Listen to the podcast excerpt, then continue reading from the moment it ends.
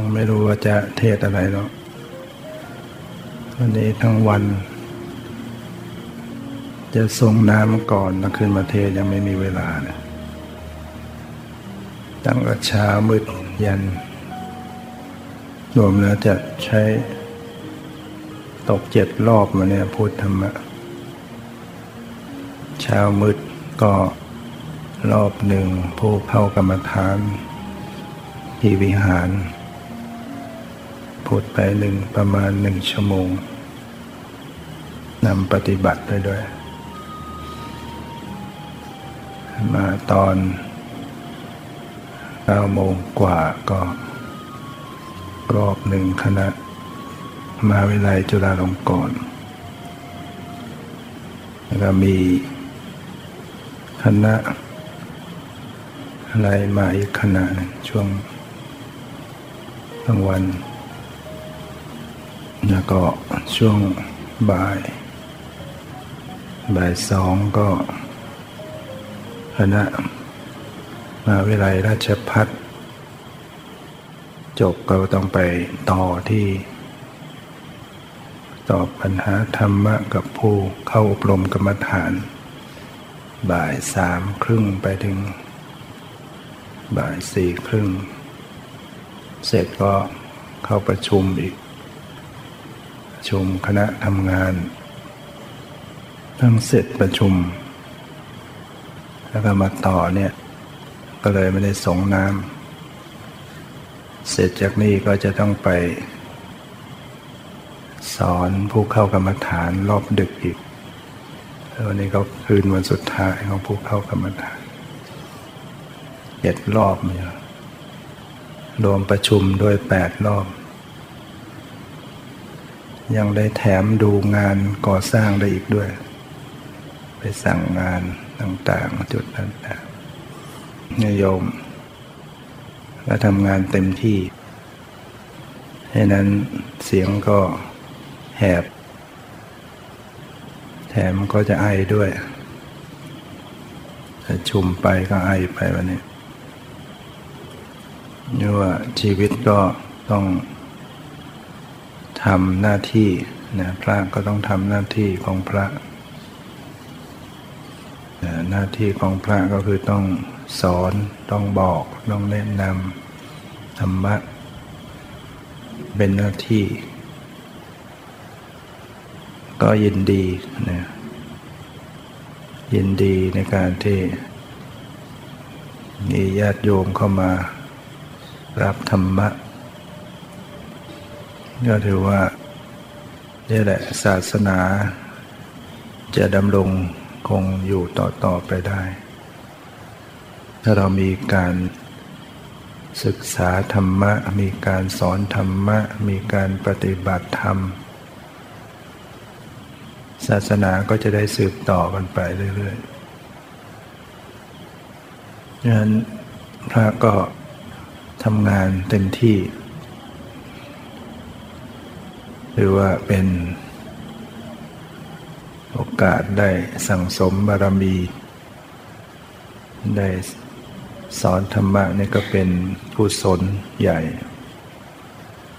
ญาติโยมได้หูตาสว่างที่มาเข้ากรรมฐานเก็บตัวเก็บอารมณ์ได้ปฏิบัติได้เห็นธรรมเข้าใจในธรรมมากส่วนญาติโยมที่มาบวชประจำวันการปฏิบัติก็ยังไม่ได้เข้มข้นก็ถือว่ามาได้ชิมลองได้มานั่งกรรมฐานบ้างฟังธรรมบ้างเดินจงกรมบ้างก็ได้ความปลื้มใจบ้างศรัทธาบ้างแต่ว่าจะให้มันจิตใจเราเข้าถึงธรรมได้จริงๆเราต้องมีการทำปฏิบัติกันต่อเนื่องปฏิบัติเก็บตัวเก็บอารมณ์ปฏิบัติต่อเนื่องกันหลายๆวันที่เขามาเข้าคอร์ส9 วันจนถึงได้ผล ใจได้ยกระดับขึ้นไปได้ฉะนั้นโยมที่มีเวลาก็หาโอกาสเก็บตัวปฏิบัติต้องสมัครล่วงหน้าเนี่ยปีหน้าก็เปิดรับแล้วพรุ่งนี้ก็ต้องเดินทางไปสอนปฏิบัติกรรมฐานเข้าคอร์ส7 วันกันที่สำนักกรรมฐานภูทันธรรมจังหวัดชัยภูมิอำเภอเทพสถิตเป็นสาขาวัดเมยงสาขาที่12จัดปฏิบัติธรรมเป็นครั้งแรกเห็นว่าจะมีผู้ไปปฏิบัติทั้งพระทั้งโยมประมาณ100 คนตอนนี้คณะเขาก็เดินทางกันไปแล้วให้เขาไปปฏิบัติล่วงหน้ากันก่อนพรุ่งนี้จะมาจบปิดอบรมกรรมฐานที่วัดก็เดินทางต่อต้องไปค้างที่นั่น5 คืนกลับมาก็วันที่28 29ก็งานบวชเนกขมะปฏิบัติช่วงปีใหม่29ถึงวันที่1สรุปแล้วเดือนนี้จะมาไม่มีว่างสักวันตั้งแต่ต้นเดือนตั้งแต่วันที่1บวชเนกขมะจบวันที่6ก็มีคอร์สกรรมฐานต่อเลยคอร์สจากชมรมกัลยาณธรรมจบไปวันที่13แล้วก็ไปสวนผึ้งราชบุรีกลับมา14 15ก็มีคอร์สกรรมฐานอันนี้ก็เรียกว่างานของพระเนี่ยงานสอนงานให้ธรรมะเนี่ยมันมีตลอดนั่นแหละปีนี้ปิดกิจนิมนต์ภายนอกปีนี้ตลอดปีธรรมาไม่ได้รับกิจนิมนต์ภายนอกช่วยทำให้สอนในวัดได้มากขึ้นจัดตารางในวัดได้ง่ายทุกปีนี่เดี๋ยววิ่งข้างนอกเดี๋ยวข้างในเดี๋ยวเดินทางตลอดแล้วถ้าเราชีวิตเราได้ทำอะไรให้มันเป็นประโยชน์เป็นสาระชีวิตมันก็มีสาระขึ้นถ้าเรารู้จักเสียสละความสุขประโยชน์ตนเพื่อประโยชน์ผู้อื่นมันก็ทำงานได้มากถ้าเราสละน้อยมันก็ทำงานได้น้อยเพราะนั้นการที่เราทำอะไรเพื่อประโยชน์ต่อผู้คนโดยเฉพาะประโยชน์ในทางธรรมเนี่ยมันก็จะได้ชดเชยมาสู่จิตใจของเรา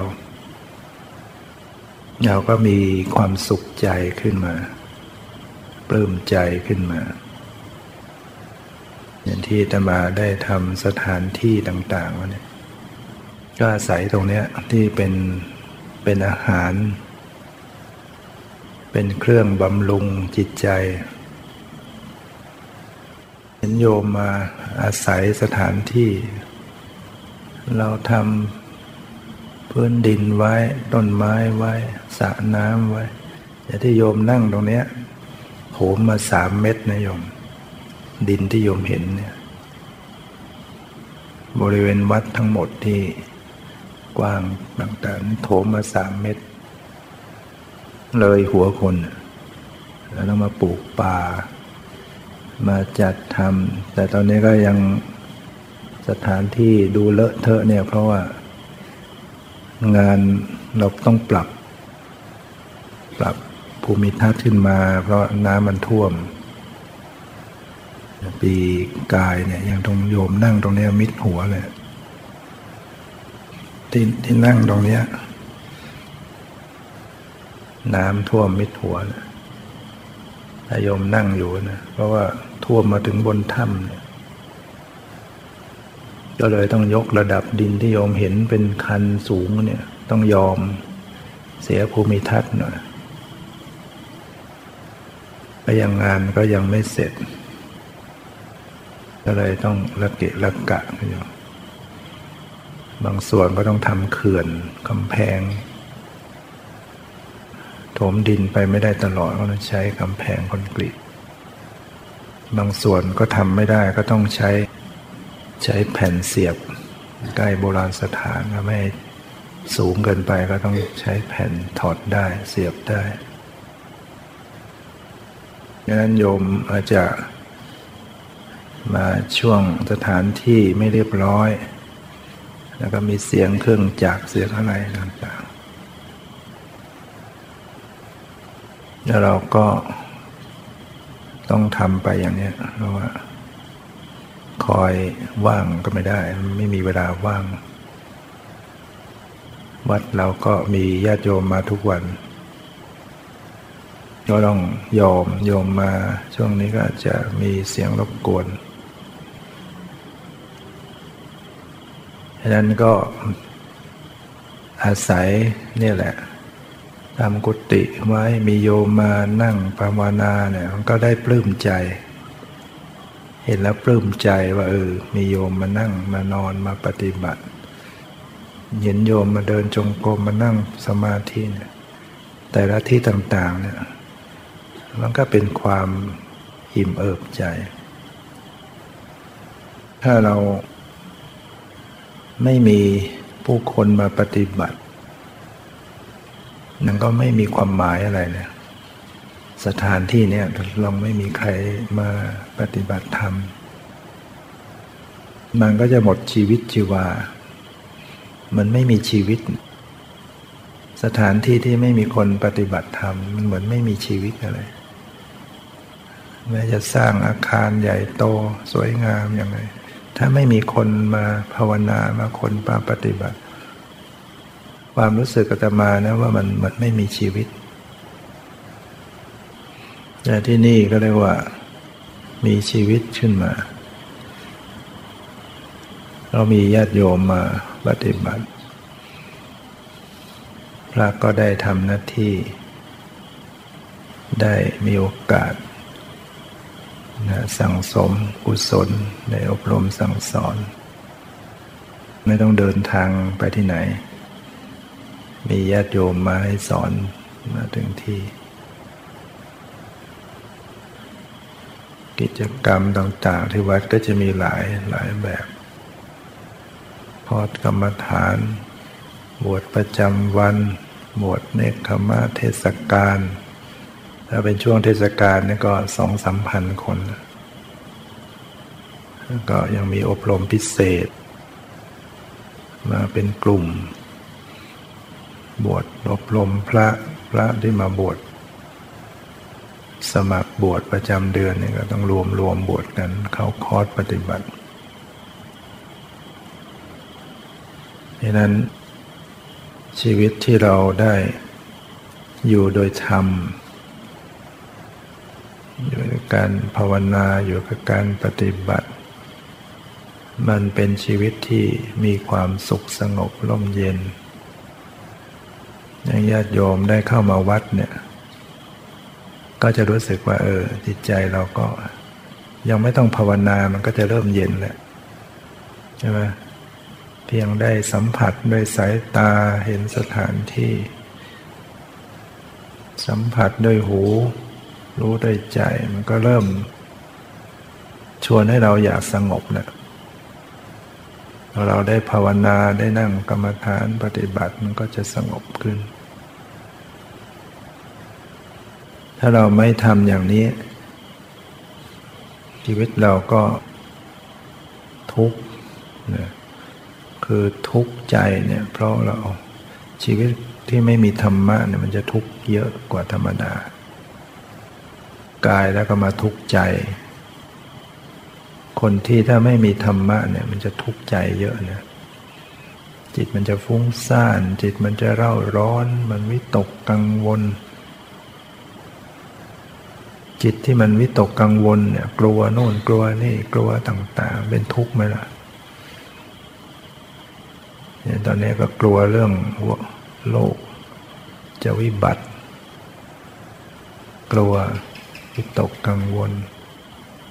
เป็นไปทั่วโลกบางแห่งเขาบอกบางที่นัดคนให้มารวมกันเพื่อจะได้ฆ่าตัวตายก็มี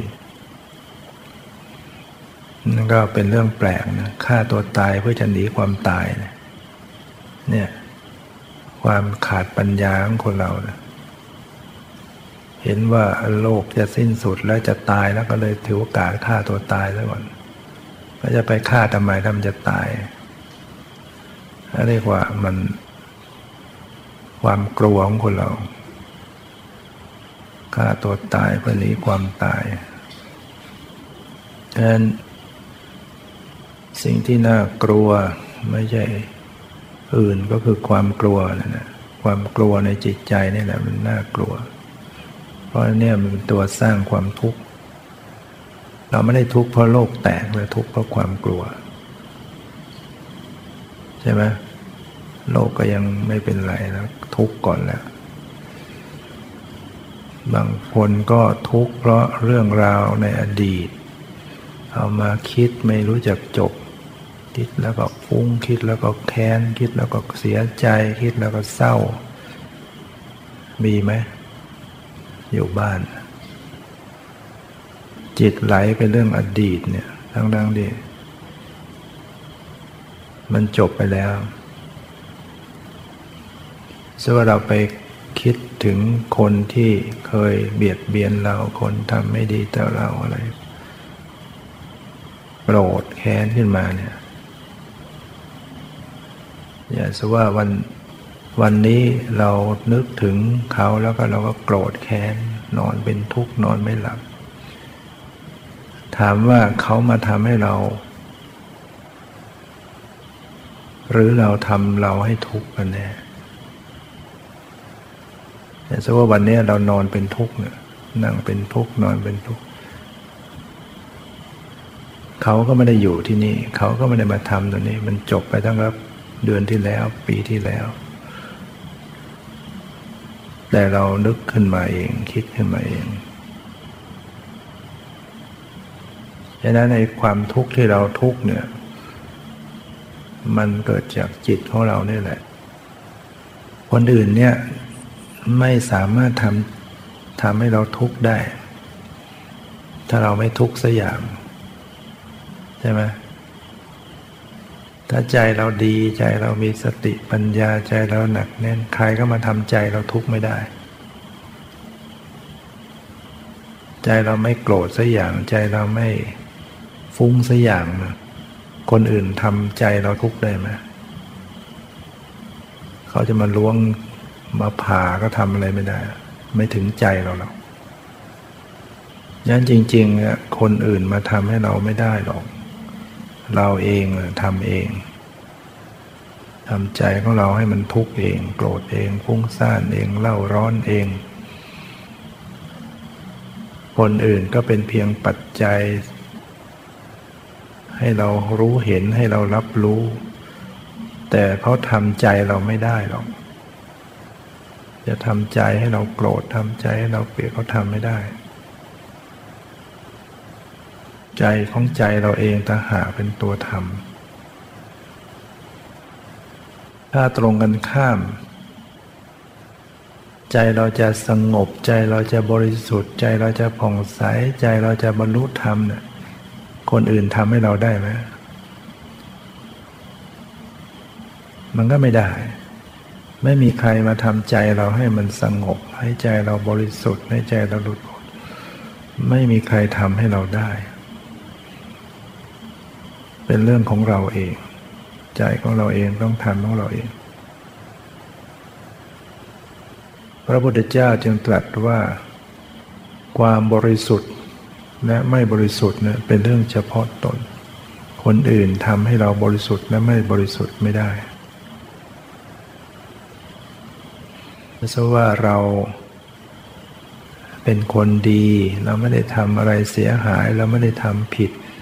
แต่ว่าคนอื่นเขากล่าวหาว่าเราเป็นคนผิดเป็นคนชั่วเป็นคนไม่ดีทั้งๆที่เราไม่ได้ทำสิ่งเหล่านั้น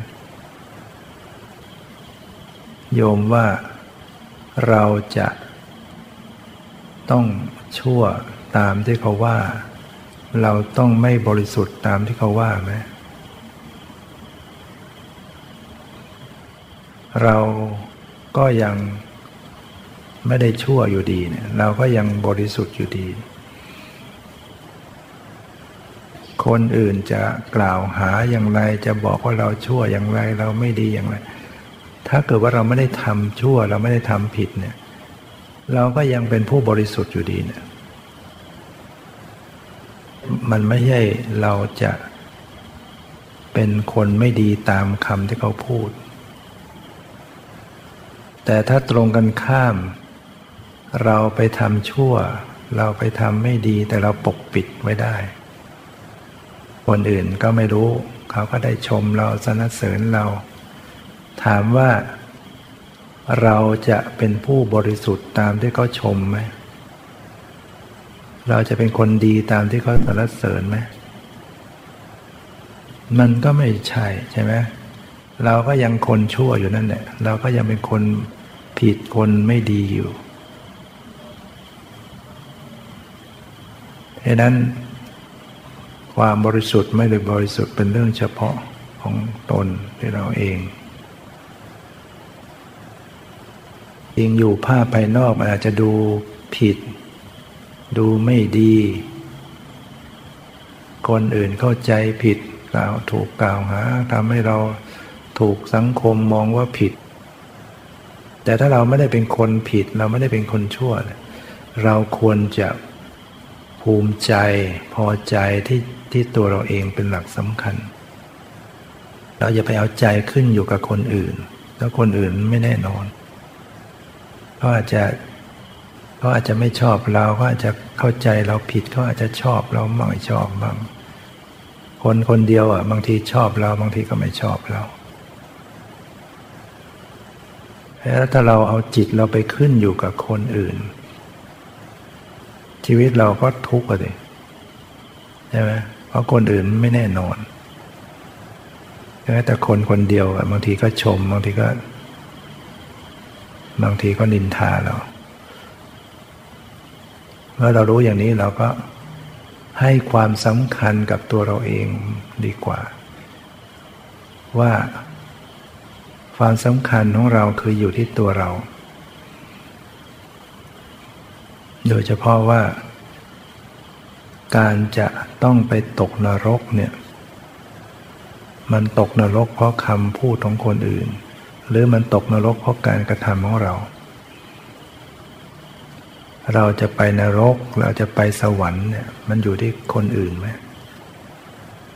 คนอื่นชมเราสรรเสริญเราเป็นคนดีเป็นคนโอ้ดีต่างๆแต่เราเป็นคนไม่ดีเนี่ยโยมว่าเราจะไปสวรรค์นะมันก็ไปนรกคนอื่นจะบอกโอ้ดีอย่างนั้นดีอย่างนี้ก็ไปนรกอยู่ดีแต่ถ้าเราเป็นคนดีเราไม่ได้ทำชั่วเราไม่ได้ทำผิดแต่คนกล่าวหาว่าเราชั่วเราผิดเราเป็นคนเลวทั้งที่เราก็เป็นคนดีจริงๆโยมว่าเราจะลงนรกหรือเราจะขึ้นสวรรค์เราก็ไม่ได้ลงนรกคนอื่นจะมองสังคมจะกล่าวหาเป็นคนชั่วแต่เราไม่ได้ชั่วเนี่ยเราก็ไม่ได้ไปนรกก็ไปสวรรค์อยู่ดีเนี่ยเพราะนั้นเมื่อเรารู้อย่างนี้เราให้ความสำคัญกับการกระทำของเราเป็นประการจะทำให้เรา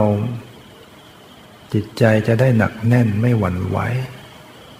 แล้วเรียกว่าไม่แคร์คำของคนอื่นใครจะว่ายังไงดีไม่ดี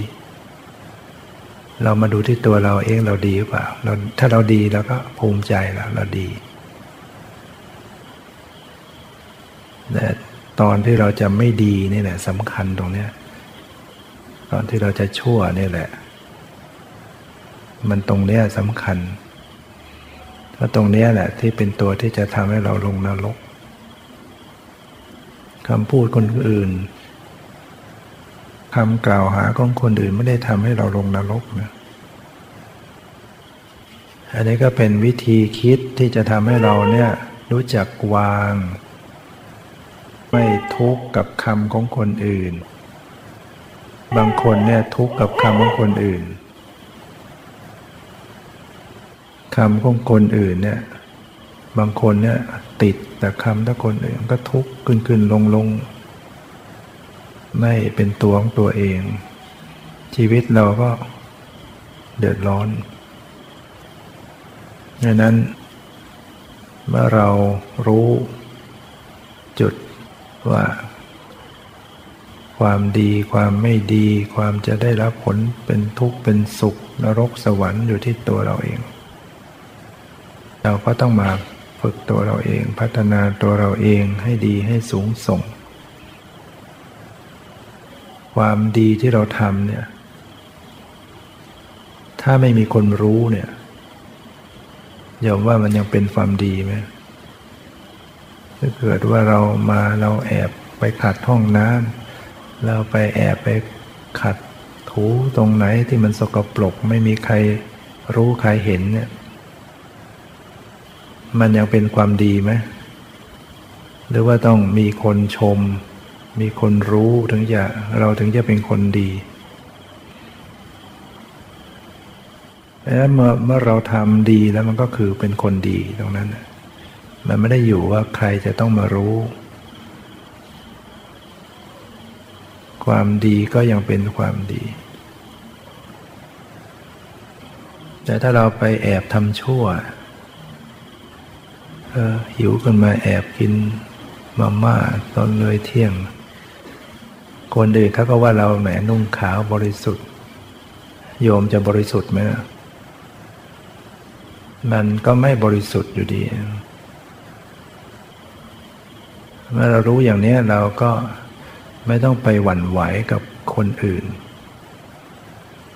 ลงทำดีแล้วก็ใช้ได้ไม่มีใครรู้ก็บุญไม่ได้ทิ้งเราความดีสิ่งที่ทำลงไปเนี่ยกรรมดีเนี่ยไม่ลืมเราคนอื่นอาจจะลืมคนอื่นอาจจะไม่รู้แต่กรรมดีไม่ลืมผู้ทำความดีกรรมชั่วก็ไม่ลืมผู้ทำชั่วนะโยมถ้าเราเกิดไปแอบทำชั่วเนี่ย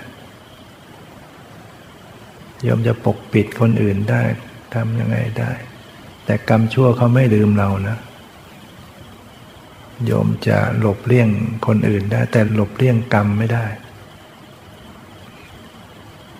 หนีอย่างอื่นได้แต่หนีกรรมไม่ได้อย่างคนที่เขาทุจริตต่างๆโชคโกงอะไรต่างๆนะเขาอาจจะปกปิดคนอื่นได้ให้สังคมมองเห็นว่าเราเป็นคนดีก็ทำชั่วต่างๆทุจริตต่างๆที่สุดถึงเวลากรรมชั่วมาให้ผลเขาก็ต้องทุกข์เดือดร้อนเหมือนถูกนำตัวไปฝังไว้ในนรกคนทำความดีถึงเวลาก็เหมือนถูกอัญเชิญให้ไปประดิษฐานไว้บนสวรรค์อย่างนี้เราจะเลือกทำอะไรจะเลือกทำบาปหรือจะเลือกทำบุญแล้วเราจะเลือกว่าเลือกที่จะให้ความสำคัญจากการกระทำของเราหรือเราจะเลือกความสำคัญจากคำของคนอื่นเราจะให้ความสำคัญกับคำพูดของคนอื่นหรือเราจะให้ความสำคัญกับการกระทำของเราดีเราคิดให้ดีเมื่อเราคิดเป็นเข้าใจเป็นต่อไปเราจะเป็นคนปล่อยวางเรื่องคนอื่นใครจะว่าไงก็ช่างเราไม่เดือดร้อนถ้าเราทำดีสักอย่างถ้าเราคิดเป็นเข้าใจเป็นดีไม่ดีเราก็กลับไปสงสารคนที่กล่าวหาเราคนที่ว่าเราว่าโอ้เราเป็นคนเราดีอย่างนี้เขายัง กล้าว่าเราเขายังใส่ร้ายเราเขาจะต้องไปทุกข์เนี่ยเขาจะต้องไปสวยกรรมทำบาปไว้อย่างเนี้ยดับสงสารคนนั้นอีกได้ก็ได้พอเรามีธรรมะมากขึ้นเนี่ยคนที่ทำไม่ดีกับเราเรากลับไปสงสารโอ้นี่คนเพราะความที่เขาไม่รู้ว่าเขาไม่มีศรัทธาเชื่อกรรมและผลของกรรมก็เลยหลงทำบาปทำกรรมถึงเวลากรรมมันให้ผลแล้วเขาจะต้องทุกข์เดือดร้อนสาหัสเนี่ยดูที่เราเห็นนอนเกลื่อนอยู่เนี่ยลำบากไหมเนี่ยมันนอนตัวนั้นก็นอนชักเดี๋ยวร้องมันเพราะมันเป็นสันนิบาตนะนอนกระตุกมันจะปวดแล้วก็ปวดมันก็ร้องลั่นเกิดมาก็ลำบากอยู่แล้วมาเป็นสุนัขกรรมมันก็ยังมาซ้ำเติมตอนนี้ตอนมันเป็นตัวเล็กๆเป็นขี้เลื้อนแล้วก็ตัวเล็กๆแล้วก็พอเป็นขี้เลื้อนน่ะก็เป็นสันนิบาตแล้วมันก็ไม่ตายอยู่ตั้งนานมาจนโตมาค่อยดีขึ้นหน่อยขี้เลื้อนหายแต่โรคแต่มันก็แข็งแรงขึ้นแต่มันก็ยังกระตุกมันอยู่นะเนี่ยตัวนั้นก็ขี้เลื้อนไปครึ่งหลังแล้วก็นั่งไล่กัดยุงเลยนะนอนก็ต้องทรมานอยู่กับดินกับทรายเดี๋ยวมันก็ต้องโดนตัวอื่นกัดต้องระแวงต้องระวังลำบากอยู่ไม่มีใครช่วยมันได้หรอกเวลามันจะโดนกัดโดนอะไรเนี่ยต้องหลีซุกซนไปหมาแมวเนี่ยเป็นคนเรายังมีพรรคพวกคอยช่วยคุ้มกันยังมีแจ้งความตำรวจตอนนี้ไม่รู้จะไปแจ้งความกับใครได้เนี่ยชีวิตเขามันเป็นอย่างนี้เนี่ยคือการทำบาปมันต้องมาอย่างเนี้ยจากคนเนี่ยไปเป็นสุนัข ก็ได้นะนายโกโตฮาริกเนี่ยอดอาหารมา7 วันเดินทางจากเมืองหนึ่งหนีจากเมืองเพราะเมืองนั้นเกิดโรคอายุวาระบาดคนตายเกลื่อนเลยหนีไปสามีภรรยาไปก็ปรากฏไปถึงอีกเมืองหนึ่งอดอาหารไป7 วันไปเห็นเศรษฐีเขากำลังมีงานทำบุญบ้านมงคลก็เข้าไปขออาหารแล้วก็เลี้ยงสุนัขตัวโปรดอิ่มหนำสำราญสุนัขกินแล้วก็นอนก็เลยคิดไปว่าโอ้เป็นสุนัขนี่ดีกว่าเราอีก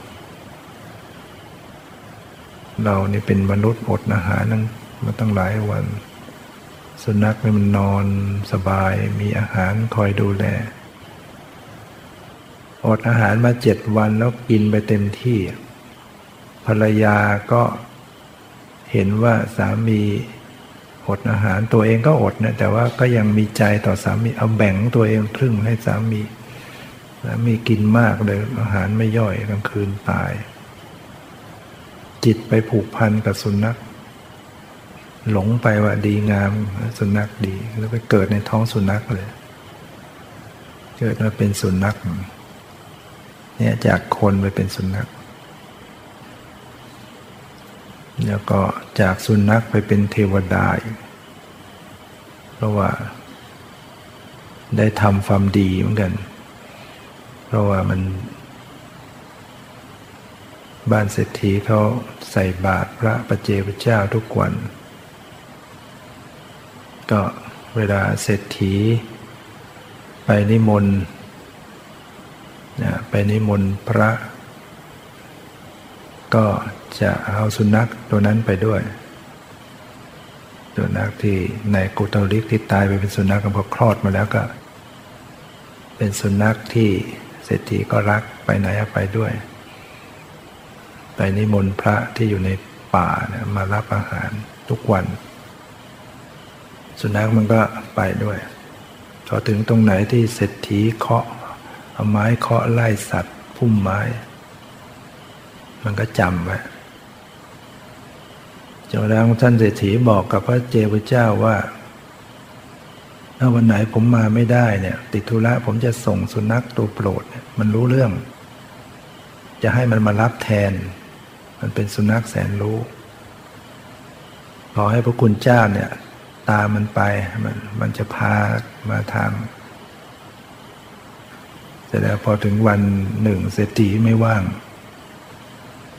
แล้วบอกสุนัขว่าเจ้าไปนะไปเนี่ยที่ไปเคยไปทุกวันน่ะไปรับ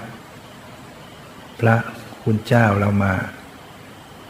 มันก็รู้เรื่องอ่ะเพราะชาติก่อนเป็นคนพอจะรู้ฟังกันสังเกตกิริยาก็ไปพอไปเจอพุ่มไม้ที่เศรษฐีเคยเคาะเอาไม้เคาะมันก็เคาะบ้างมันก็เอาขาเคาะก็ไปพอไปถึงอาสมที่พระปัจเจกพุทธเจ้าพักอยู่มันก็เห่าหมอบคอยอยู่พระปัจเจกพุทธเจ้าท่านก็รู้อ๋อท่านเศรษฐีส่งสุนัขมารับท่านก็จัดแจงนุ่งห่มจีวรถืออุ้มบาตรเดินตามสุนัขไปท่านก็เดินนำหน้าพอไปถึงทางแยกพระปัจเจกพุทธเจ้าท่านก็แกล้งเดินไปอีกทางหนึ่งสุนัขมันก็วิ่งไปดักหน้าไว้เพื่อจะบอกไม่ใช่ต้องไปอีกทางท่านก็แกล้งเดินไปสุนัขมันก็หันมางับจีวรลังไว้แล้วมันจะไม่ให้ไปทำให้พระปัจเจกพุทธเจ้าเกิดความเอ็นดูสุนัขตัวนี้มันรู้เรื่องเนี่ยท่านก็เลยให้อาหารมันกินเวลา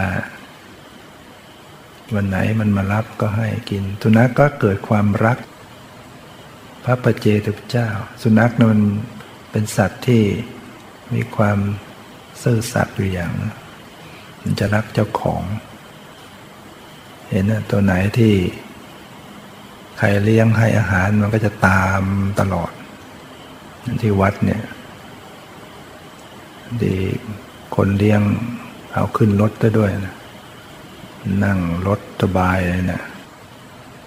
คนสวนวัดเราเนี่ยสุนัขไปเป็นฝูงหมดนะเอาขึ้นท้ายรถวิ่งมันก็จะรักเจ้าของเพราะนั้นเจ้าของจะตีจะทำอะไรมันไม่สู้นะยอมแต่ถ้าเป็นคนอื่นตีมันสู้แล้วก็มันมีความดีอย่างสุนัขความจงรักภักดีต่อก็เป็นเจ้าของแล้วก็พยายามจะทำความดีเหมือนกันเวลามีใครมาใครไปก็จะไปเห่าเนี่ยมันเห่ามันก็คิดมันทำหน้าที่นั่นน่ะเฝ้าเห่าไม่รู้เรื่องใครเป็นใครเลือกไม่เป็นเห่าหมดบางตัวนะพอพระจะออกไปมันตะเวนนำหน้าก่อนนะเป็นเหมือนทหารลาดตะเวนนะไปเคลียร์พื้นที่หมดนะชอบแบบนั้นสุนัขแต่ว่านิสัยเสียอย่างชอบลุมกันกัดชอบตีกันนะลุมคงจะเป็นมนุษย์ชอบตีกันแบบนั้นชอบยกพวกตีกันนะพอเป็นสุนัขก็ยังติดนิสัยชอบลุมไปเป็นขบวนไปลุมตีแต่สุนัขที่ตัวเนี้ยอดีตนายโกตุหลิกเนี่ยได้อาหารจากพระปัจเจกพุทธเจ้าทั้งก็เกิดความจงรักภักดีต่อพระจนกระทั่งวันหนึ่งพระปัจเจกพุทธเจ้าท่านจะไปจากที่นั้นท่านได้จีวรมาท่านจะต้องไปหาพักพวกช่วยพระช่วยเย็บจีวรก็บอกพระเศรษฐีว่าอาตมาต้องไปจากที่นี่นะเพราะว่าเย็บคนเดียวไม่ได้ต้องไปหาพระด้วยกัน เศรษฐีก็อ้อนวอนอย่าเพิ่งไปเลยพระคุณเจ้าโปรดอยู่ที่นี่พระเจ้าก็บอกต้องไปก่อนสุนัขมันฟังอยู่ด้วยมันก็รู้มันพอฟังรู้มันรู้ว่าพระจะไปจากนี้แล้วมันก็เกิดความรักความอะไรอาภรณ์นี้พระประเจวเจ้าท่านเหาะได้ท่านก็เหาะเลยหมาก็หอนตามจนขาดใจตายด้วยความดีสุนัขที่มันช่วยก็เลยไปเกิดเป็นเทวดาแล้วก็เป็นเทวดาที่มีเสียงก้องกังวานเขาก็เลยตั้งชื่อเทวดาองค์นั้นว่าโคสกะโคสกะหรือโคศกนี่แหละถ้าใครได้พูดเสียงดังผ่านไมค์ดังเขาเรียกโคศกคนหนึ่งก็มาจากนี่แหละมาจากสุนัขนี่แหละโคศกเป็นเทวดาที่เสียงก้องกังวานมากดังคือเพียงแค่กระซิบเนี่ยดังไป16โยชน์ถ้าพูดธรรมดาเสียงเนี่ยดังทั่วพระนครในสวรรค์หมดเลยเขาก็เลยตั้งชื่อโคสกะเทวดาองค์เนี้ยไปจากสุนัขเนี่ยแต่ที่ว่าพอไปเป็นเทวดาเนี่ยมันมีอาหารมีเครื่องปนเปื้อนเยอะสวยงามทุกอย่างน่ารักน่าปรารถนาไปหมดก็ไปเพลินในกามคุณในรูปรสกลิ่นเสียงลืมบริโภคอาหารเทวดาเนี่ยบางองค์ถ้าขาดการบริโภคอาหารไปเนี่ยพอกลับมากินมันก็มันอยู่ไม่ได้แล้วนะร่างกายเขาบางบอบเปราะกว่าก็เลยตายและเกิดเป็นเทวดาไม่นานเท่าไหร่ตายก่อนมัวเพลิดเพลินในกามคุณอารมณ์ลืมบริโภคอาหารเทวดาบางองค์เนี่ยตายเพราะความโกรธเทวดาบางพวกในโกรธไม่ได้นะโกรธตายเลยร่างกายเนี่ยถูกทำลายด้วยความโกรธเดี๋ยวเทวดาบางองค์ก็ตายเพราะหมดอายุไขอยู่จนหมดอายุไขก็ตายที่โคสกะเทพบุตรเนี่ยตายแล้วจากสวรรค์ก็ลงมาเกิดเป็นมนุษย์เป็นลูกหญิงโสเภณีนี่คือกำลังจะเสวยผลกรรมนะเพราะว่าเขาเคยทิ้งลูกไว้คือตอนที่เป็นชาติที่เป็นนายโกตุหลิกเนี่ยที่ว่าเดินทางจากเมืองหนึ่งมาอีกเมืองหนึ่งเนี่ยที่หนีอาหิวาตกโลกไปกันสามีภรรยาเอาลูกไปด้วยแต่นี่ว่าเดินทางไปมันอดอาหารตัวเองก็บอกภรรยาทิ้งลูกเถอะเราจะอดอาหารจะตายอยู่แล้วเดี๋ยวถ้าเราไปรอดไปถึงเมืองหน้ารอดได้ก็มีลูกใหม่ได้ภรรยาก็ไม่ยอมความเป็นแม่เนี่ยไม่ยอมทิ้งลูกยังไงฉันต้องเอาลูกไปด้วยทำใจไม่ได้ก็สลับกันอุ้มเดี๋ยวภรรยาอุ้มบางเดี๋ยวสามีอุ้มในที่ช่วงที่สามีอุ้มเนี่ยก็แกล้งเดินช้าๆปล่อยปัญญาเดินล้ำหน้าแล้วก็เอาลูกเนี่ยวางข้างทางแล้วก็เดินไปทิ้งลูกพอเดินไปทันภรรยาหันมาไม่เห็นสามีอุ้มลูกก็ถามร้องห่มร้องไห้ไม่ยอมท่าเดียวในที่สุดสามีก็ต้องกลับมาเอาลูกแล้วก็ตายซะแล้วอันนี้กรรมอันนี้จะส่งผลจะต้องเกิดมาต้องถูกฆ่าถูกจองจะต้องถูกทอดทิ้งก็เริ่มแหละพอมาเกิดมาเป็นตายจากเทวดามาเกิดเป็นลูกหญิงโสเภณีแล้วคลอดมาเป็นผู้ชายเนี่ยเขาไม่เลี้ยงอ่ะพ ราะเขาเป็นโสภิณีถ้าเป็นหญิงเขาก็จะเลี้ยงไว้สืบอาชีพเขาพอเป็นชายเขาก็ให้คนใช้ไปทิ้งที่กองขยะคนใช้ก็เอาไปทิ้งแต่ว่าไม่ตายเพราะว่าบุญที่เขาเคยช่วยพระปัจเจกพุทธเจ้าเคยเป็นสุนัขเนี่ยตอนเป็นสุนัขไปเคาะเอาไม้ขาเคาะไล่สัตว์เนี่ยอานิสงส์อันเนี้ยมาช่วยปลูกทิ้งอยู่กองขยะเนี่ยพวกสัตว์ต่างๆพวกหมาพวกกาพวกอะไรมันจะมากัดมันเข้าไม่ได้อานิสงส์ที่เคยช่วยพระปัจเจกพุทธเจ้าทำให้ไม่เป็นอันตรายแล้วก็พอเกิดมีคนมาเห็นเข้าก็เอาไปเลี้ยงไว้แล้วก็วันนั้นเศรษฐีที่เมืองนั้นแหละเป็นเศรษฐีใหญ่ในเมืองนั้นภรรยาก็ตั้งครรภ์ลูกแก่ท้องแก่เนี่ยวันนั้นไปฟังปุโรหิตในวังเขาเจอสวนทางเขาถามเป็นไงวันนี้เลิกดีไหมปุโรหิตก็บอกทำนายว่าวันนี้เป็นฤกษ์ดีนะเด็กคนไหนได้เกิดวันนี้จะเป็นเศรษฐีใหญ่ในอนาคตท่านเศรษฐีคนนี้ก็เลยกลับมาดูภรรยาตัวเองว่าคลอดหรือยังยังไม่คลอดก็เลยให้คนใช้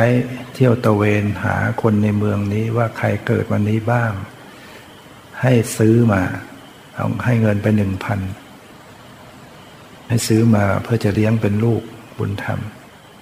กะว่าถ้าภรรยาของตัวเองคลอดลูกมาเป็นหญิงก็ให้แต่งงานคือพอคนใช้เอาเงิน 1,000 ไปหาตะเวนซื้อก็ไปเจอเด็กโคสกะเนี่ยก็ไปขอซื้อมาคนที่เก็บเด็กไปพอได้เงิน 1,000 เขาก็ให้เพราะว่าเขาเก็บได้วันนั้นพอดีคนใช้ได้เงินให้เงิน 1,000 เอาเด็กมาให้ท่านเศรษฐีท่านเศรษฐีก็เห็นเป็นเด็กชายก็คิดว่าเลี้ยงไว้พอถ้าเกิดภรรยาคลอดลูกมาเป็นหญิงโตก็จะได้แต่งงานกันเพราะว่าเด็กคนนี้ดวงจะได้เป็นเศรษฐีใหญ่ตามที่ปุโรหิตทำนายว่าเด็กคนไหนเกิดวันนี้จะได้เป็นเศรษฐีในอนาคตเขาก็เลยไปซื้อมาเลี้ยงไว้ปรากฏว่าอยู่ต่อมาอีกระยะหนึ่งไม่กี่วันภรรยาเศรษฐีก็คลอดลูกแต่คลอดมาเป็นผู้ชายท่านเศรษฐีก็เลยคิดฆ่าเด็กโคสกะเนี่ยบาปที่เคยทิ้งลูกก็เลยให้คนใช้เนี่ยเอาเด็กเนี่ย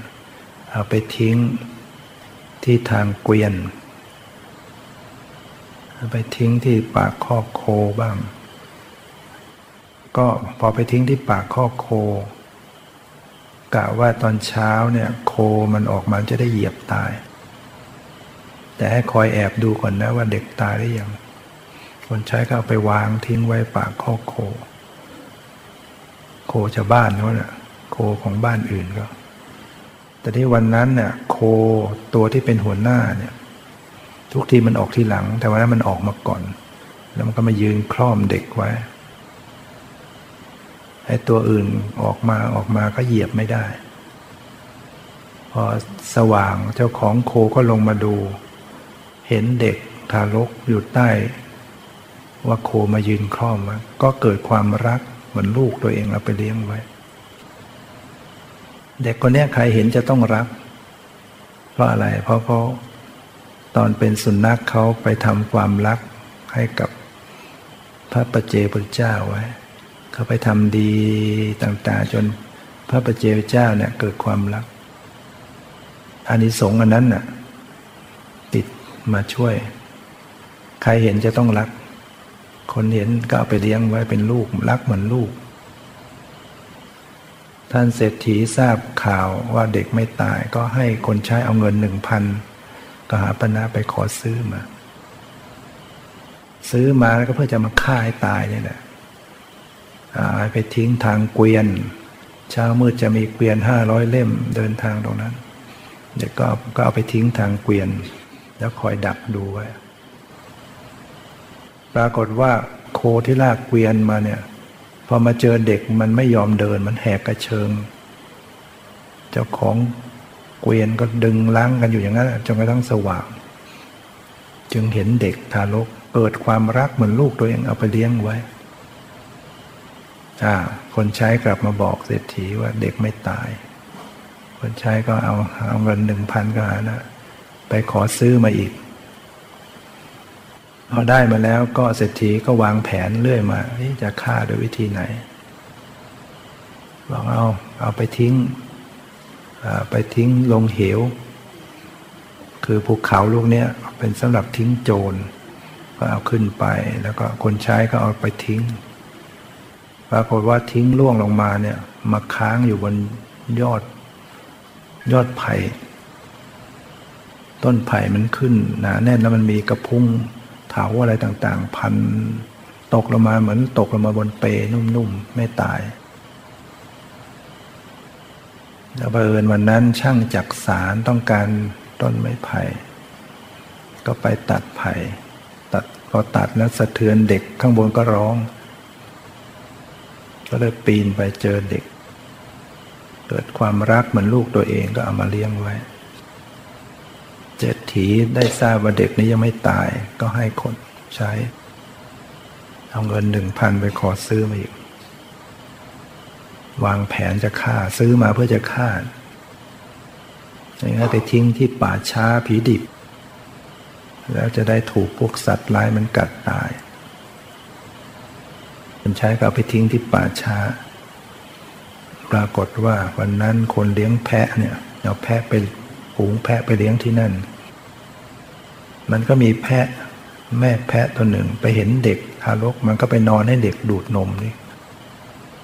แพะนี่ยังเกิดความรักเด็กเลย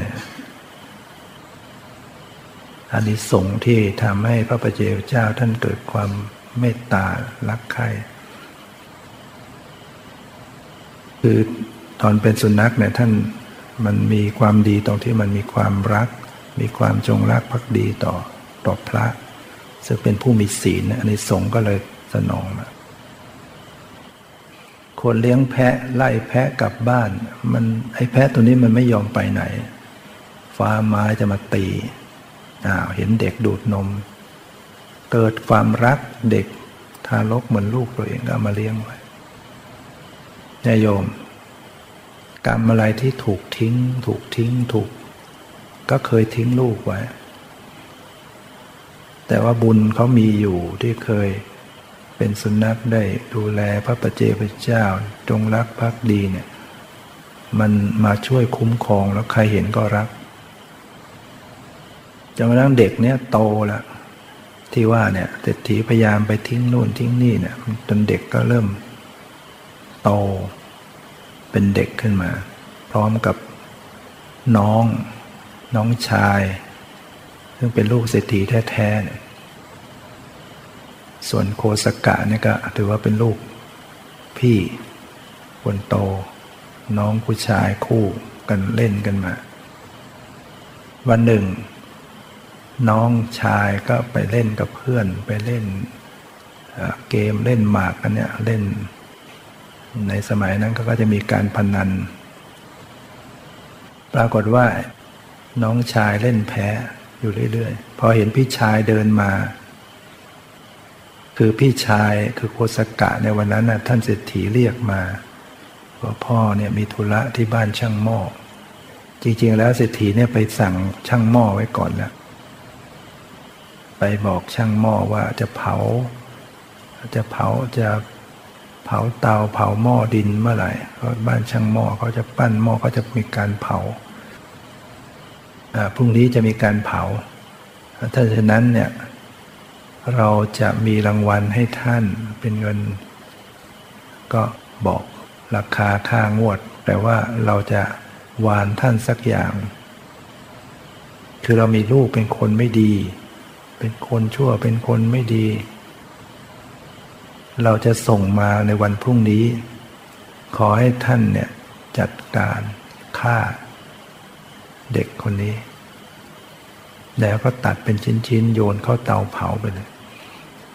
จะได้มีการจ้างวานมอบรางวัลให้พอรุ่งขึ้นเศรษฐีก็เรียกโคสกะมาบอกว่าเนี่ยพ่อมีธุระที่บ้านช่างหม้อนะเธอจงไปที่บ้านช่างหม้อแล้วไปบอกว่าการงานที่พ่อสั่งไว้เมื่อวานเนี่ยขอให้จัดการให้เรียบร้อยด้วยโคสกะก็ไปเดินไปก็ไปเจอน้องชายกำลังเล่นหมากกันอยู่กับเพื่อนเห็นพี่ชายมาก็ดีใจพี่มาช่วยเล่นแทนผมหน่อยผมเล่นแพ้เขาทุกตาเลยพี่ชายผมไม่ได้หรอกพ่อใช้ไปบ้านช่างหม้อเนี่ยมีธุระไม่เป็นไรผมไปแทนเองพี่มาเล่นนั่นกันพ่อสั่งว่าไงล่ะก็ให้ไปบอกว่าการงานที่พ่อเศรษฐีของฉันสั่งไว้เมื่อวานให้จัดการให้เรียบร้อยน้องชายก็ไปลูกเศรษฐีแท้ๆไปถึงก็ไปบอกช่างหม้อว่าพ่อสั่งไว้เมื่อวานเนี่ยให้จัดการให้เรียบร้อยเลยช่างปั้นหม้อก็ไม่รู้อะไรก็จับเด็กฆ่าตัดเป็นท่อนๆโยนเข้าเตาเผาพอตกตอนเย็นโคสกะก็กลับบ้านเศรษฐีก็ตกใจถามเจ้าไม่ได้ไปบ้านช่างหม้อเหรอผมไปแล้วก็เจอน้องชายก็เลยรับอาสาไปแทนให้ผมไปเล่นหมากแทนโอ้เศรษฐีตกใจเลยตายแล้วลูกของเราจะเป็นตายยังไงก็วิ่งไปเลยวิ่งก็คือก็หอบไปบ้านช่างหม้อไปถึงก็ช่างหม้ออย่าพังฆ่าอย่าพังทำอะไรนะช่างก็บอกเศรษฐีเบาๆสิการงานที่ท่านสั่งเรียบร้อยหมดแล้วโอ้ตอนนี้เป็นลมเลยคิดจะฆ่าเขาที่ไหนได้ต้องมาฆ่าลูกตัวเองมองหน้าโคสกะไม่ติดแล้วนั่นทุกข์มากเลยเนี่ยก็เราเนี่ยจะฆ่าเขาเนี่ยตัวเองจะเดือดร้อนนะทำกับคนที่ก็ไม่ได้ทำอะไรให้เนี่ยความเดือดร้อนจะเกิดขึ้นกับตัวเองมากจะเกิดภัยต่างๆรวมทั้งจะป่วยหนักทำอย่างนี้ก็ยังทำอันตรายโคสกะไม่ได้จนกระทั่งโตเป็นหนุ่มนะโดนทิ้งมากี่ครั้งแล้วเนี่ยตั้งแต่แม่แท้ๆทิ้งลงกองขยะมาแล้วหนึ่งครั้ง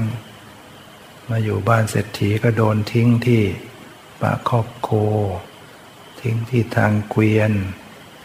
ทิ้งที่ลงเหวทิ้งที่ป่าช้าแล้วก็ให้มาถูกฆ่าที่บ้านช่างหม้อ6 ครั้งไปแล้วเนี่ยจะต้องโดนถึง7 ครั้งเนี่ยโตเป็นหนุ่มแล้ววันหนึ่งก็ท่านเศรษฐีก็คิดจะฆ่าโคสกะเขียนจดหมายถึงเสมียนของตัวเองที่ดูแลผลประโยชน์อยู่ต่างจังหวัดชนบทเป็นใจความว่าลูกชายของเราคนเนี้ยเป็นคนไม่ดีต่างๆเนี่ยที่เราส่งมาเนี่ยขอให้ท่านเสมียนจัดการจับตัวเขาไว้แล้วก็ฆ่าเขาทิ้งเสียเขาเป็นคนไม่ดีต่างๆมากเขียนเสร็จก็เรียกโคสกะโตเป็นหนุ่มแล้วว่าพ่อมีธุระที่บ้านเสมียนของเราที่เก็บผลประโยชน์อยู่ที่ชนบทนั้นก็บอกเส้นทางให้เธอจงเอาจดหมายเนี่ยไปให้เขาโคสกะเนี่ยไม่ได้เรียนหนังสืออ่านไม่ออกถามแล้วพ่อทางมันไกลขนาดนั้นนะผมจะไปรวดเดียวไปไม่ทันผมจะต้องไปพักที่ไหนได้ไม่เป็นไรพ่อมีเพื่อนเป็นเศรษฐีเหมือนกันอยู่ข้างอยู่ตรงนั้นบอกเส้นทางให้ไปพักที่บ้านเศรษฐีเพื่อนของพ่อเนี่ยไปพักแล้วก็เดินทางต่อไป ก็โคสกะก็รับคำเอาจดหมายของพ่อห่อชายพกห่อผูกเรียบร้อยเดินทางไปถึงกลางทางก็ไปแวะพักที่บ้านเศรษ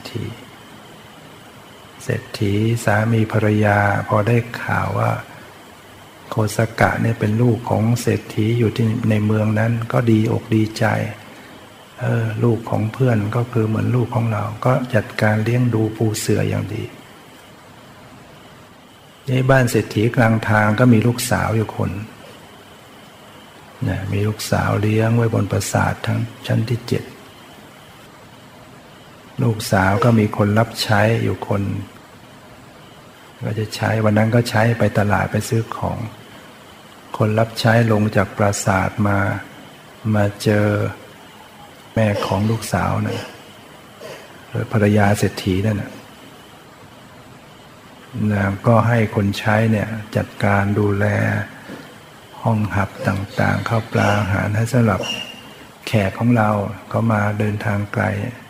นางก็เลยต้องมาเสียเวลาคนรับใช้มาเสียเวลาจัดการปูเสือปูตั้งอะไรเลี้ยงดูแล้วก็ไปตลาดซื้อของเอามาส่งให้นายสาวนายสาวก็ต่อว่าทำไมไปนานเหลือเกินโอ้ยทำไมนานเหลือเกินกว่าจะได้มาคนใช้ก็เล่าให้ฟังว่านายแม่ให้ไปจัดการห้องหับดูแลอาคันตุกกะเข้ามาพักอาศัยลูกสาวเศรษฐีก็บอกใครเล่าเขาเป็นคนหนุ่มๆเนี่ยรู้สึกว่าจะชื่อโคสกะนางพอได้ยินคำว่าโคสกะเนี่ยโหมันแปรก็ไปในหัวใจเกิดความรักขึ้นมาทันที ไม่ได้เห็นหน้าเกิดความรักก็เลยอยากจะเห็นหน้าย่องลงมาจากปราสาทมาเปิดประตูเห็นชายหนุ่มนอนหลับที่พกเขามีอะไรพอพกก็ย่องไปแกะชายพกเห็นเป็นจดหมายก็เอากลับมาที่ห้องของตัวเองมาเปิดอ่านโอ้ตายจริงนายคนนี้ช่างโง่จริงถือจดหมายไปเพื่อฆ่าตัวตายแท้ๆจดหมายเขียนไปลักษณะที่จะต้องไปโดนฆ่านางก็เลยฉีกจดหมายทิ้งเขียนใหม่ปลอมจดหมาย เขียนไปถึงเสมียนอย่างดีเลยว่าเรามีลูกชายคนนี้เป็นคนดีต่างๆนั้นมาส่งมาเนี่ยเพื่อให้เสมียนเนี่ยจัดการปลูกบ้านแล้วก็ทำรั้ว2 ชั้นให้เกณฑ์คนมาปลูกบ้านทำรั้ว2 ชั้นแล้วให้จัดเครื่องบรรณาการมาขอลูกสาวเศรษฐีบ้านนี้ลงชื่อเรียบร้อยแล้วก็แอบไปใส่พกตามเดิมโคสกะตื่นขึ้นมาก็ไม่รู้ว่าเดินทางต่อไปถึงหมู่บ้านของเสมียนส่งจดหมายให้เสมียนเปิดออกงานดีอกดีใจโอ้เจ้านายของเราอุตส่าห์ส่งลูกชายมาอยู่กับเราจัดแจงเกณฑ์บริวารทั้งหลายปลูกสร้างหาไม้หาไร่สมัยหาง่ายปลูกบ้านอย่างดีทำกำแพง2 ชั้นจัดขันหมากเครื่องบรรณาการมาขอลูกสาวมันเนี่ยก็เลยแต่งงานกันโคสกะกับลูกสาวบ้านเนี่ยจริงๆลูกสาวเศรษฐีบ้านเนี้ยเขาเคยเป็นภรรยานายโกตุหริกะชาติก่อนนั่นแหละที่มาด้วยการที่ลอนแรมเดินทางจากเมืองหนึ่งอดอาหารเนี่ยภรรยาก็กินอาหารเล็กน้อยเอาอาหารส่วนตนให้สามีกินนายโกตุหริกตายพอตายแล้วนางก็เลยไม่รู้จะไปไหนก็ขออาศัยบ้านเศรษฐีนะรับใช้อยู่ที่นั่นเศรษฐีก็เขามีนิมนต์พระมารับอาหารทุกวันนางก็อุตส่าห์ทำบุญเห็นว่าเราเนี่ยเกิดมายากจนเกิดมาลำบากอยากนั้นเลยเราไม่ได้ทำบุญก็พยายามทำบุญกับเขาด้วย มีพระมาก็ทำบุญทำกุศลอยู่ทุกวันเพราะนั้นตายจากชาตินั้นนางก็เลยมีโอกาสได้เกิดเป็นลูกเศรษฐีเขาทำบุญแต่เนื่องจากว่าอดีตเคยเกี่ยวข้องกันไว้เป็นสามีภรรยาเพราะนั้นพอได้ยินชื่อโคสกะเกิดความรัก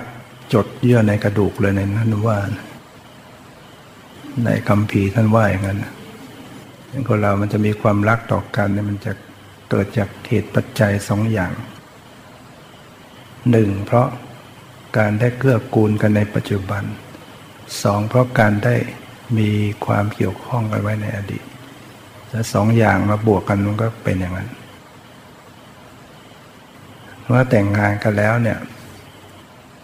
เศรษฐีที่อยู่ในเมืองที่ส่งลูกชายไปเนี่ยคอยอยู่เสมียนเมื่อจัดการแต่งงานอะไรเรียบร้อยปลูกบ้านแต่งงานแล้วก็จัดแจงเขียนจดหมายให้คนนำมาส่งเศรษฐีในเมืองพ่อของโกสกะว่าที่ท่านได้สั่งมาให้จัดการปลูกบ้านให้ลูกชายปลูกทำกำแพงล้อมรอบจัดเครื่องบรรณาการมาขอลูกสาวเศรษฐีบ้านเนี่ยได้จัดให้เรียบร้อยทุกประการแล้วโอ้เศรษฐีพ่อโกสกะเป็นลมอีกส่งไปมันฆ่าตายมันไปสร้างบ้านอย่างดีเสียอกเสียใจมากที่สุดกรรมที่พยายามจะฆ่าเขาเนี่ยมันก็ตามมาทันเกิดป่วยแล้วกันเนี่ยป่วยหนักคนที่ทำร้ายผู้อื่นโดยที่เขาไม่ได้ทำร้ายอะไรให้มันจะเกิดภัยอย่างเนี้ยเกิดภัยพิบัติต่างๆบางคนก็ป่วยหนักแต่เศรษฐีนี่ป่วยหนักพอป่วยหนักขึ้นมาแล้วตัวเองก็ไม่มีลูกเต้าอะไรก็ไม่มีแล้วมีแต่โคสกะเป็นลูกชายก็คิดว่าถ้าเราตายเนี่ยสมบัติทั้งหลายก็จะต้องตกอยู่กับโคสกะตั้งใจว่าให้คนไปตามมาตัวเองก็มีเสมียนดูแลทรัพย์สมบัติเพื่อเอามาตกลงต้องการที่จะประกาศให้รู้ว่าสมบัติต่างๆเนี่ยจะไม่ยกให้โคสกะลูกชายก็ส่งคนให้ไปตามโกสกะมา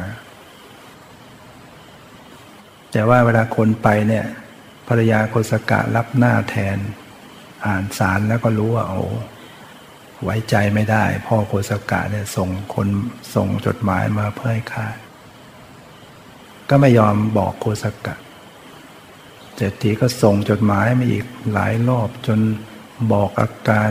จะตายจนอาการเพียบแล้วภรรยาจึงบอกโคสกะว่าเนี่ยพ่อป่วยหนักให้ไปเยี่ยมแต่ตัวเองก็จะไปด้วยก็เดินทางกลับมาในเมืองมาถึงในห้องเศรษฐีอาการหนักและนอนอย่างเดียวภรรยาเนี่ยรู้จุดอยู่แล้วว่าเศรษฐีเนี่ยไม่ได้ชอบโคสกะภรรยาก็มายืนอยู่ทางด้านหัวทางด้านศีรษะทางอกโคสกะก็ยืนอยู่ทางปลายเท้าเสมียนที่ดูแลทรัพย์สมบัติก็บอกเศรษฐีบัดเนี้ยลูกชายของท่านมาแล้วนะโคสกะมาถึงแล้วท่านจะว่าอย่างไรจะสั่งการอย่างไรท่านเศรษฐีก็ลืมตาขึ้นพงกหัวมาเห็นโคสกะในใจก็ตั้งใจจะประกาศบอกว่าทรัพย์สมบัติทั้งหมดไม่ยกให้โคสกะเลยแต่ว่าพูดไม่ถูกที่อีกให้คำว่าไม่หายไปกลายเป็นว่าทรัพย์สมบัติทั้งหมดยกให้โคสกะทั้งหมดโหพอพูดไปแล้วภรรยาฟังอยู่เนี่ยรู้ว่าเศรษฐีนั้นไม่ได้จริงใจกับโคสกะคงจะพูดผิดก็แกล้งเสียอกเสียใจเอาหน้าไปฟ่ำที่หน้าอกเศรษฐีพูดใหม่ไม่ได้เลยจะพูดแก้ตัวใหม่ก็พูดไม่ได้ภรรยาโคสกะมาร้องห่มร้องไห้ฟูมฟายน้ำตาแกล้งทำสุดจนเศรษฐีตาย พูดแก้คำไม่ได้เมื่อตายแล้วก็สมบัติก็จะต้องตกเป็นโคศกะเขาจะต้องสมบัติทั้งหลายก็เป็นของโคศกะเป็นเศรษฐีขึ้นมาเลยแล้วการเป็นเศรษฐีสมัยนั้นก็จะต้องมีการได้รับการแต่งตั้งจากพระราชาพระราชาก็มีการประกาศแต่งตั้งให้เป็นเศรษฐีพอได้รับการแต่งตั้งเรียบร้อยวันนั้นโกศกะกลับมาบ้านดีอกดีใจได้เป็นตำแหน่งเศรษฐีภรรยาก็หัวเราะโกศกะก็มองทำไมมาหัวเราะเหมือนเยาะเย้ยเราเนี่ยคาดคั้นมาหัวเราะเยาะเย้ยว่าไงนางก็ตอนแรกไม่กล้าบอกถูกคาดคั้นมาก็เลยเล่าความจริงให้ฟังเนี่ยฉันได้ช่วยชีวิตเธอไว้เนี่ยเราก็ไม่เชื่อโกศกะไม่เชื่อก็เลยพิสูจน์เรียกคนใช้ที่เศรษฐีสั่งให้เอาไปทิ้งตั้งหลายครั้งคนใช้ก็รับสารภาพทำให้โกศกะเนี่ยสลดใจมากเลยชีวิตเรานี้ถูกปองร้ายโดยไม่รู้ตัวก็เลยไม่ประมาทตั้งโรงทานทำบุญทุกวันเลยตอนนี้แจกทานเนี่ยก็เล่ามาให้ฟังที่จริงก็ไม่ได้คิดจะเล่าเรื่องนี้ยาวเนี่ยไปพูดเรื่องสุนัขไปนู่นเลยโกศกะเนี่ยมันหลายตัวที่นอนอยู่เนี่ยดังนั้นจากคนไปเป็นสุนัขก็ได้จากสุนัขไปเป็นเทวดาจากเทวดามาเป็นมนุษย์ไปได้ดังนั้นเราก็อย่าประมาทพยายามรักษาศีลให้ดีบางตัวเนี่ยมันก็มีบุญไปตามช่วยนะก็ได้เจ้าของดูแลอาหารการกินดีเพราะเขาเคยให้ทานไว้บางตัวก็เคยรักษาศีลสัตว์บางตัวเคยรักษาศีลนะเกิดไปเขาจะสวยขนสีสวย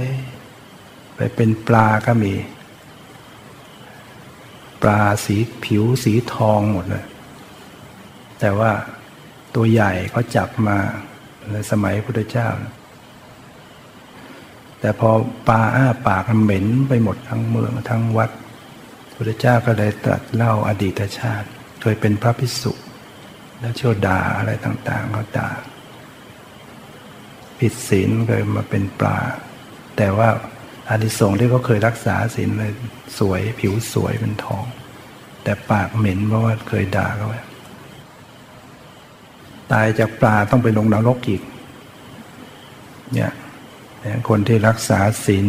แล้วไม่รักษาให้ดีเนี่ยเพราะนั้นสัตว์บางตัวรูปร่างมันสวยเขาเคยมีถือศีลไว้เหมือนกันเราก็ต้องพยายามทำสิ่งที่ดีไม่ประมาทเจริญภาวนาเพื่อจะได้หลุดพ้นอันนี้ก็พอสมควรแก่เวลาขอความสุขความเจริญในธรรมจงมีแก่ทุกท่านเทอญ